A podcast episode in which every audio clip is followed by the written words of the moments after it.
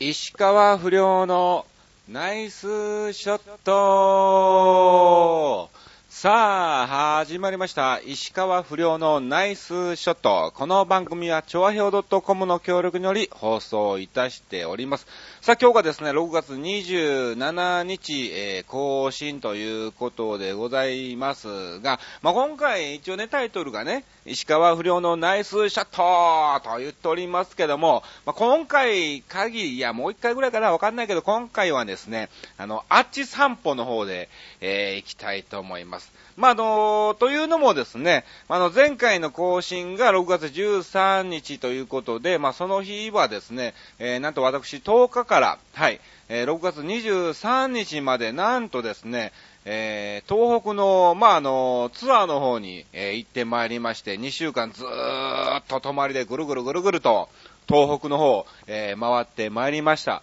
で、まあ、あの、ブログの方にもですね、あの、アーチ散歩ということで、えー、ずっとですね、え更新しております。まだですね、ちょっと完結してなくてですね、まあ、あのー、24日には東京の方に戻ってきてるんですが、なんかま、2週間のツアーがね、の疲れがダダッと来たのか、ドドッと来たのかね、パパッと来たのか、えー、よくわかんないんですけども、うん。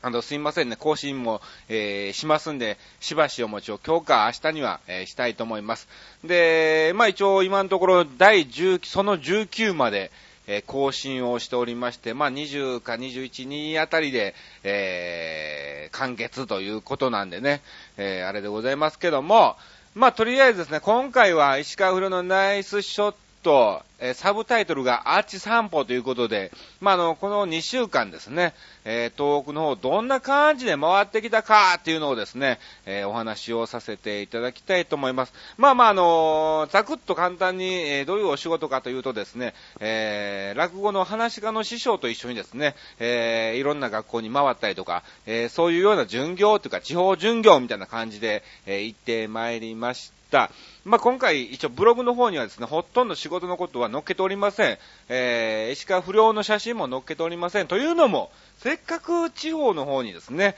えー、ツアーで行くことになったんでですね、いろんな、えー、場所をですね、えー、紹介したいということでですね、今回アーチ散歩として、えー、本当に自然とか食べ物とかですね、えー、そういう観光したところなんかも、えー、ご紹介をさせていただいたわけなんですけども、ま、あの、10日にですね、はい、えー、出発したわけです。もちろん車で行ってきたわけなんですよ。まずはですね、えー、宮城県の方に行ってきたんですね。うん。いやー、なんか宮城の方はね、縁があるというのか、えー、ちょうど4年ぐらい前かな、4年か5年ぐらい前に、えー、宮城県の栗原の方にもね、えー、寄せてもらいまして、その時はファイヤーダンスっていうね、まだあのコンビを組んでた時の、えー、行かしてもらったんですけども、えー、他にもですね、ジャイアント小馬場、かっこ杉田博士とかですね、あと世界の梅沢と、あと猫博士も一緒にね、行ってまいりまして、非常に楽しい、えー、復興お笑いライブということでさせてもらったんですが、まあ、今回またですね、宮城県の方に行ってまいりまして、栗原の方にもね、行ってきたんですよ。いやー、でもね、あのー、宮城のね、あの、石巻とか、気仙沼とかですね、えー、そっちの方にも、えー、寄させてもらったんですが、本当にまだまだまだまだですね、えー、震災の影響がですね、えー、残ってるっていう感じでございますけども、まあまあ、あの、本当にでも、あの、そこに住まれてる方は非常に、えー、元気で、うん、えー、たくさんのパワーをいただいた方なっていうような、えー、感じですけどね。あの、簡単にですね、どこ行ったか言うと、宮城県に行って、ほんで、どこ行ったんだっけ？えー、岩手の方にも行きまして、えー、そして青森に行って、えー、そして秋田に行って、そしてまた岩手に行って、そして東京の方に戻ってきたっていうね、えー、太平洋側をずっと北上しまして、青森に着いてからまたあの日本海側を、えー、今度は南下して、はい。で、またあの東北道の方に戻ってきて、えー、東京の方に帰ってきたということなんですけども、うん。あの、なんだろう。どこだっけな？岩手だっけな？秋、え、青森だっけな？そこら辺でですね、本当に、えー、びっくりしたのが、リアルにですね、えー、現地着いて学園の方で待機してるとですね、あのー、町内アナウンスっていうの？えー、村内アナウンスっていうのかな？あのー、役場からのお知らせですということでね、アナウンスが流れるんですけど、えー、ただいま、〇〇におきまして、えー、熊が、えー、見つかりましたと、えー、熊の、えー、目撃が確認されております。えー、どうぞ皆さん、外に出るときはお気をつけください、みたいな、えー、感じで、アナウンスがね、マジでみたいな、リアルに流れたんですけど、で、まあ、その近くのね、あの、関係者の方に、え、そこって遠いんですか？っって聞いたら、まあ、あの、5キロぐらい、え離れてます。あ、そうなんや、5キロ離れてたら大丈夫やなと思ったんですけど、熊って1日なんか60キロぐらい、うん、歩くんですって。だから、全然5キロなんて大したことない距離なので、いつ来てもおかしくないですって言われて、マジですか？みたいな。で、その、行った場所もですね、本当にもう山の山の山なんですよ。うん。んで、もう、ね、え裏側にはもう山の土砂があったりとかですね。うん。もう本当に、いつ熊が、こう、バーンって来ても、えー、おかしくないような場所なんですけど、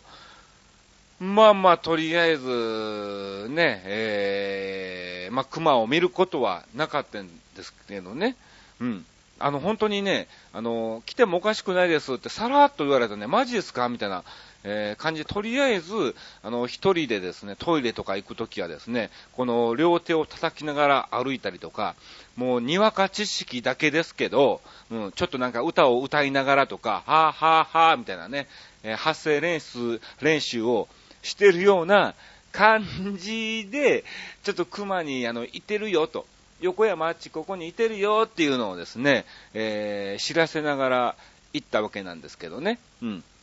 で、まあまあ、あの、熊の方はですね、その後2時間後ですね、えー、長男アナウンスがまた流れまして、えー、先ほど、えー、目撃されました、えー、熊さんですが、射殺されました、みたいな感じで、えー、みたいな、リアル、みたいな、さっき、えー、熊の目撃証言、証言が、えー、確認されておりますと。さっき熊やったのに、なんか射殺っていう言葉が嫌なのか、先ほど目撃された熊さんはってさん付けになってたからね。いやいやいやいや。で、その後熊さんって言いつつ、射殺されましたって、いえ、射殺って。いや、もう本当に、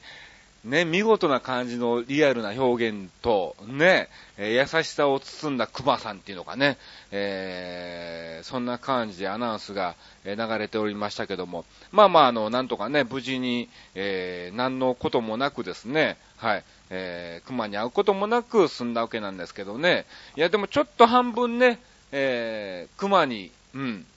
ね、えー、遭遇もしたかったかな、みたいなね。で、ちょっと第二の松島智子さんみたいなね、えー、松島智子ライオンに噛まれるみたいなね、感じじゃなくね、えー、ちょっとね、えー、そういうのも、えー、想像もしたんですが、えー、何もなく終わりました。で、まあ、こんなことも、えー、ありつつですね、あのー、ホテルのね、えー、豪華な、えー、料理もいただいたわけなんですけど、あの、写真をぜひね、ブログの方に載っけておりますんで、見ていただきたいと思いますが、正直言います。うん。えー、この2週間で、えー、4キロ太りましたね。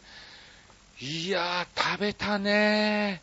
ー。何なんだろうね。あの、毎日同じリサイクルで動いてると、健康にいいのか、食が進むというのか、ただ本当に料理が美味しいから、えー、食べてしまうのか、みたいな、えー、どっちかわかんないんですけど、朝もね、あの、今日はパンを食べたいと。うん。で、パンを、まあ、あの、ちっちゃいパンですけど、3個クロワッサンとなんか3つあ、3種類やったから、3種類焼いて、それを食べたんですよ。ほんなら、他の人が、えー、ご飯を、和食を食べてて、和食の、そのご飯の上にですね、イクラをね、イクラとカニをね、たくさん乗ってたのね、たんばりと乗ってきたの。え、何それ？みたいな。え、そんなんあんの？え、海苔に納豆と卵焼きみたいな、そんな、えっ、と、あと、鮭のなんか塩焼きみたいな、そんなんじゃないの？いや、こっちにもイクラと、あと、カニが乗っけ放題ですよ、みたいな感じ。マジで？と思ってですね、これはもう朝からもう食わざるを得ないっていう、えー、状況になりましてですね、もうそのパンを食べた後にもかかわらずですね、えー、ご飯をついてその後にたんまりと、イクラとカニをですね、えー、たくさん乗せていただいたりとかですね。うん。あと、バイキング形式なんで、本当に好きなものを食べ放題なんですよ。だから、あのー、お刺身とか、あと、カニとかですね、あとステーキなんかもね、あったりとか、あとお寿司もあるのね。もうだから、な、なんなんだろう。もちろんご飯もね、お刺身を食べるわけですから、やっぱり白米がね、食べたくなるということで、えー、ご飯もね、2膳ぐらい、えー、いただいたんですが、もうお寿司もあるから、お寿司も食べなあかんでしょ、これ。いや、もう義務じゃないんだけど、もう食べなあかんのよ、本当に。だから、えー、お寿司も食べお、お寿司がもうおかずみたいな感じ。お寿司がおかずで、えステーキ食いちぎって白米を食べるみたいな。えそんな感じで、えー、たくさんね、本当に食べちゃったりとか、あのー、だからね、本当に健康に気を使うために朝毎日ですね、必ずヨーグルトなんかも出てたんで、えー、ヨーグルト出るときは、もうたんまりと、え食べまして、えその後にですね、えデザートなんかもね、食べたりもしたわけなんですが、ご飯食べて、そんだけステーキ2枚食べて、鮎の丸焼きがあったから塩焼きね、え食べたりとか、うん。あと本当にね、いろんなお寿司もありつつ、えー、いろんな食材なんかもね、サラダもたくさん食べてですね、えー、ヨーグルトも食べて、あとデザートとしてですね、えー、まずは、うん、果物がね、たくさん並んでました。青森なんかも行きましたから、リンゴなんかたっぷりですわ。えー、本当にもうどんだけリンゴ使うねんっていうぐらい、えー、リンゴを使ってましたけど、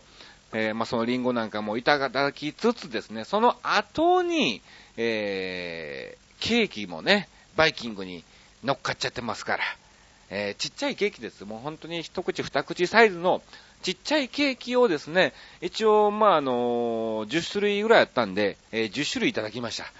いやー、美味しかったねうん。で、まあまあ、あの、甘ったるいものをですね、たくさんいっぱい食べちゃったんで、まあまあ、ここはちょっと、えー、胃の調子を良くするためにということでですね、えアイスクリームがね、えありましたんで、そちらの方もですね、いただいたりもして、本当に空4キロ太ってもおかしくないわというぐらいですね、えー、たくさんね、えー、いただいちゃったわけなんですけども、あのー、なんだろう、ずっといろんな旅館とかホテルとかですね、たまにビジネスなんかも、えー、泊まってたわけなんですが、まあ大体食事付きのところを泊まってたんですね。で、まあまあ一応それなりの豪華な食事がね、うん、当番焼きとかね、えー、いろんなのが出るわけなんですが、あのいくら美味しいもんでも、毎日食べると飽きるね。うん。こういうホテルの料理って、続けて食うもんじゃないなっていうのをですね、非常に感じました。うん。だから、途中でビジネスなんかね、えー、泊まった時にですね、えー、まあ、今日はファミレスにしようかということでね、ファミレスとかね、えー、食べたわけなんですが、途中のね、サービスエリアで、まあ、昼間はうどんとかね、えカレーとか食べたわけなんですが、そういう普通の普段食べてるものがすーごく美味しかった。あの、本当にホテルの豪華な料理も美味しかったんですけど、もうそれ以上に、それを食べた後とですね、えー、カレーとかうどんがね、非常に美味しかったね。うん、これには本当に、えー、びっくり仰天したわけなんですけども、うん。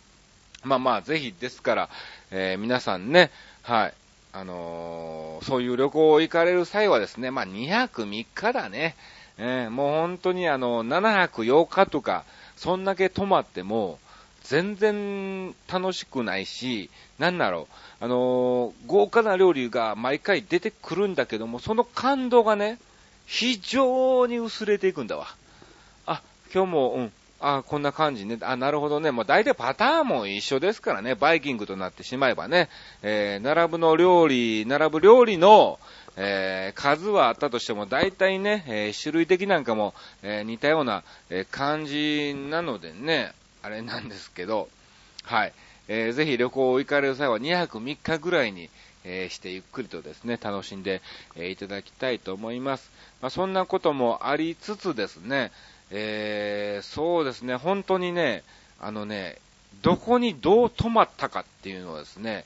もう覚えてないぐらいなのね。もう毎日毎日移動移動で、あれ今日どこ何県みたいな、え感じもありつつ、え、あの料理食べたのどこだっけみたいなね。えー、ただ印象にあるのは、えー、青森県のアップルランドっていうホテルがありまして、えー、そこでですね、いろんなリンゴの料理が、えたくさんあったっていうのがね、え非常に、え印象があるわけなんですけども、そうそう、途中でですね、あの、オフな日もありましてですね、え流泉道っていう、うん、鍾乳洞なんですかね、えそちらの方に、えー、観光に行ってまいりまして、日本三大流泉道の一つなんですって。で、その、まあ、あの、鍾乳洞ですから、綺麗な湧き水なんかも、えー、出てるわけなんですが、その水がですね、えー、その透明度の、えー、率ですね、が、あの、世界でも、え非常にレベルの高い、え透明度ということでね、え行ってきたわけなんですが、あの、非常にですね、自然の美しさっていうか、なんだろう、偉大さっていうのをですね、感じましたね。えー、水の力っていうのがね、ももちろんこれね、あの、何千年、何千万年というかね、もう多分あの、億を超えて何億年っていう、えー、歳月を経ってですね、えー、このような素晴らしい鍾乳洞、えー、できたわけなんでしょうけども、いや、つくづく継続は力なりやなっていうのをですね、感じましてね、本当にぽっくりと穴が開いてるし、なんでこんな形になってんのと。うん。おそらく水がここと上と下にこう流れてたから多分この間だけ石が残ってんだろうなっていう想像はつくんだけども、水の力でこの硬い石を本当にそこまでできるのみたいな、えー、こともありつつですね、あのー、水も本当にね、冷たくて、非常に透明なのね。一応、目安として横に、えー、看板があって、えー、ここの、えー、流泉なんとか湖っていう湖の名前があって、そこの湖の深さは、えー、30メーターですとか、うん、80メーターですとか、90メーターですとか書いてあんのね。うん。でも、本当に見えるの。そこの底の方まで。うん。あのー、だから、ね、水ですから、どこら辺が何メーターかっていうのはわかんないんでしょうけど、あのー、上からね、吊るしてるのね、明かりを。うん。照明みたいなのをですね、もう湖の中にポチャーンとつけてですね、ずーっと、えー、奥の方まで垂らしてるんですが、その照明の器具が上から見て見えるぐらいの透明度なんですよ。なんか写真家、プロの写真家の方でも、そのあまりにも湖が透明すぎて、ピントが合わないんですって。写真を撮ろうとしても、うん、どこが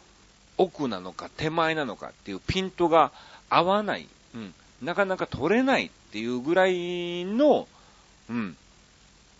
美しさなんですよ。まあまあ、あの、プロから言うとですね、そのシャッタースピードをあの、かなり遅くすれば、はい、あの、なんとか綺麗に撮れるんじゃないかというぐらいらしいんですって。あの、ぜひね、こ、どこにあんだっけな、これ、流泉道って。宮城かな岩手かなどっかあの、東北の方ですわ。えー、ぜひ、秋田だっけ？うん。ぜひ、あの、ちょっと調べていただきまして、もし機会がありましたらね、えー、皆さん一度は、はい、えー、行かれた方がいいかなと思っております。うん。で、まあまあ、こんなそういう観光なんかも、えー、させてもらいつつですね、えー、いろんなところに行ってきたわけなんですけども、まああの、非常にですね、あの、怖かったこともあるんですよ。まああの、熊の話とはね、別としてね、あの、帰りですわ。ちょうどですね、えー、22日最終日、ラグビーが終わりまして、その日一泊して23日にですね、はい、えー、東京の方に、えー、高速に乗ってですね、え、戻ってきたわけなんですが、まあまあまあ、ちょっとですね、えー、もう早く帰ろうよということでですね、えー、ずっとですね、走ってきたわけなんですけど、うん、ちょうど東北道に乗ってですね、えー、ちょっとあの昼休憩ということで、あるサービスエリアに寄ったんですね。で、そのサービスエリアから、えー、いざあの出発ってなってですね、えー、またあの高速の方にね、えー、走り出したわけなんですが、えそのサービスエリアを出て、出た途端かな、本当に2、3分、3分ぐらいしか経ってないぐらい、うん。だからそんなにスピードもまだね、全然あの、徐々に徐々に出すようなもんですから、うん。えー、100キロぐらいで、まあ、あの、法定速度でね、えー、走ってたわけなんですけど、えー、走ってた途端にですね、えなんと、後ろのですね、え右のタイヤがですね、ババババーンって言うて、えバーストしましてですね、これは非常にびっくりしました。うん。なん、なんなんだろうかね。えー、怖いよ。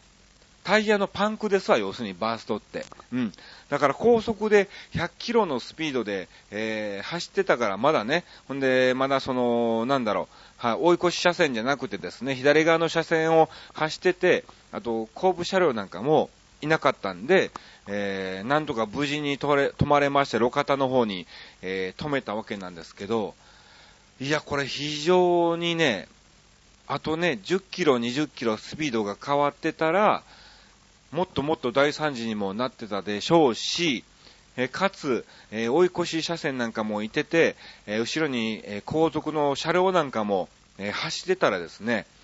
これまた、え大惨事になってたかもおかしくない。もう2台、3台、4台ぐらいのね、玉突きに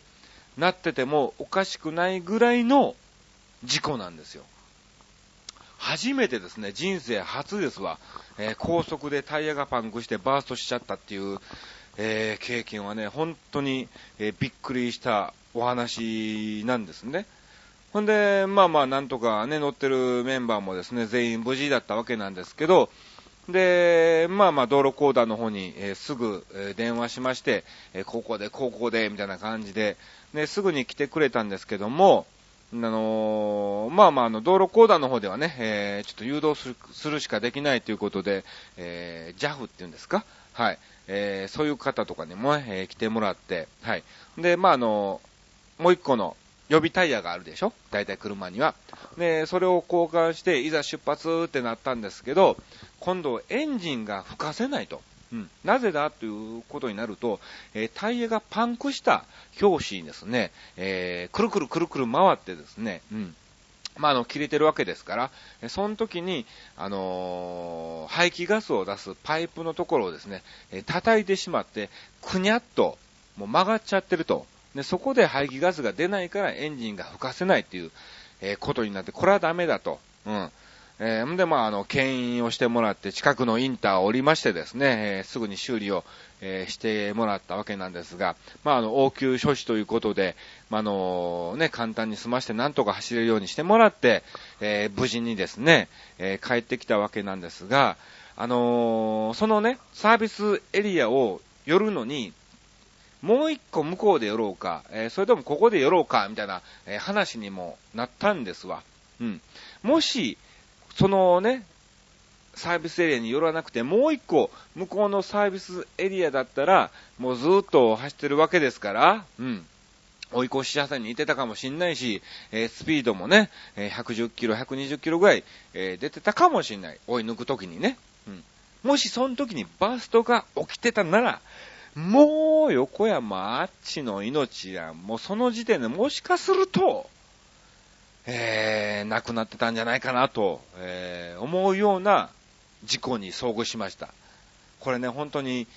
あのー、何の笑いどころも何もないんだけど、うん、非常にいい経験を、えー、させてもらったといえばね、そうなんですね。でふと思い起こせばですね、6月23日はですね、えー、僕のお父さんの命日なんですよ。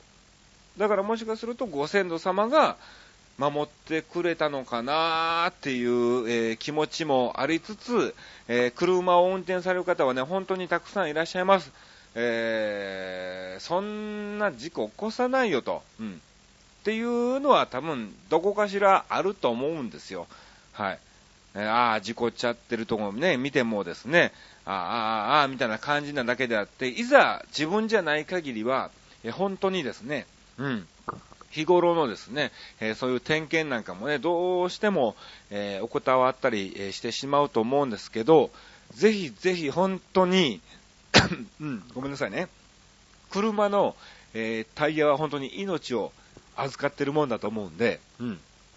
えー、車の、えー、タイヤとかですね、ブレーキとか、えー、そこら辺の最低限のものはですね、はい、まだいけるだろうとか言うんじゃなくて、年数とかね、ありますし、え山のね、えそういうタイヤの、え溝なんかも、え確認してもらうつつ、えそのタイヤが何年に、え作られたものなのかとかね、そういうのも、え確認してですね、えタイヤの溝がまだ残ってたとしても、うん、6年、8年とか経ってんだったら、もうぜひですね、え交換をしてもらうなり、えー、した方がいいんじゃないかなと、うん、思っております。うん。えー、いざ本当にね、あの、自分がそういう経験をしないとなかなかどうしても、えー、タイヤ1個買うのにもね、1万とかね、しちゃいますから、えー、そんなお金4本買えたら4万しちゃうからね、出せねえやと、思うんじゃなくて4万円で、え少しでもね、命が、はい、え助かるならばね、本当に、えいいことだと思うんで、はい、ぜひ、えこのラジオを聞いてですね、ちょっとだけでいいですから、あの、タイヤを確認してもらって、なんかタイヤの方に数字が書いてて、一番右端なのが、えー、ね、あのー、作った年数なんですって。うん。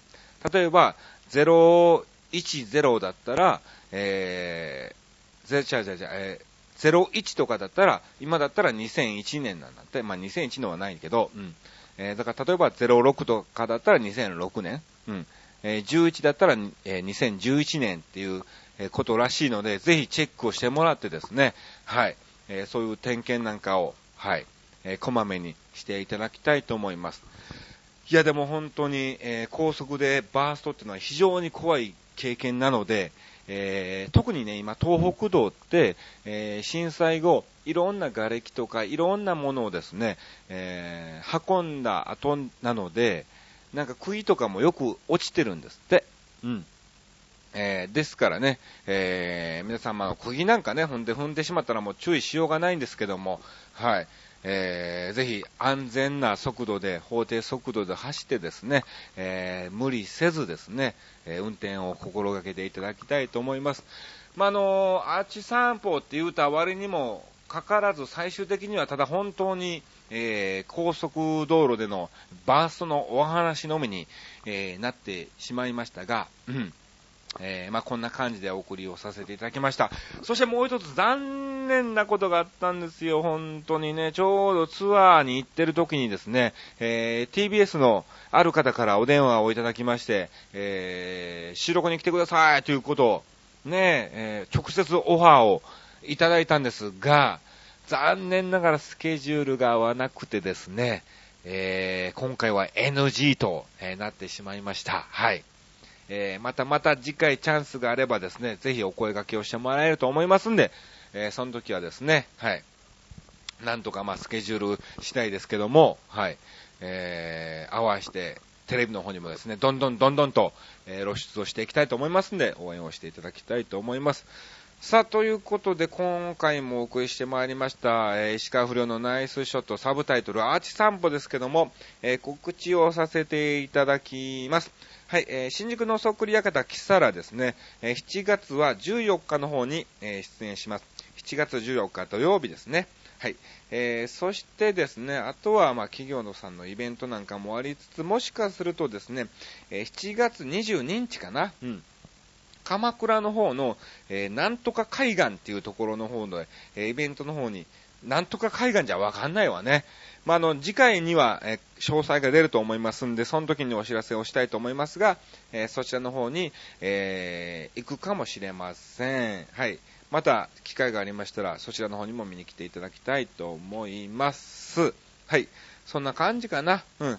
えー、ということです。あとは、まあ、あのね、いろんな企業さんのイベントの方にも参加しておりますが、まあ、あの、告知しても仕方ないので、はい。えー、告知はせずにお送りをさせていただきたいと思います。えー、ということで、えー、石川不良のナイスショットサブタイトルアーチ3本、えー、こんな感じでお送りをさせてもらいましたが、え、おそらくですね、え、11月もですね、今度はですね、え、北海道から、えー、また東北の方を回りつつ、また最終的には北海道にも戻るというような、えー、ツアーの方に、えー、参加させてもらえると思います。えまた、えその時にはですね、えブログの方にも、えー、アーチ散歩、え北海道から東北編ということで、え、お送りをさせてもらうと思いますので、え、そちらの方もお楽しみをしていただきたいと思います。さあ、ということで、今回もお送りしました、石川不良のナイスショット、えー、ほとんど、えー、笑うところもないというような、え、感じの番組でして、え、またまたね、えー、馬王に怒られるんじゃないかと、え、思っておりますけども、はい。まあ、こんな感じでね、はい。ゆるーく、え、ゆるキャラって流行ってる、流行ってるから、うん。こんな感じでゆるーくですね、お送りをさせていただきました。まあ、こんな感じにもかかわらず、はい。石川不良のナイスショットをお聞きいただきまして、誠にありがとうございました。それではまた次回お会いしましょう。さよなら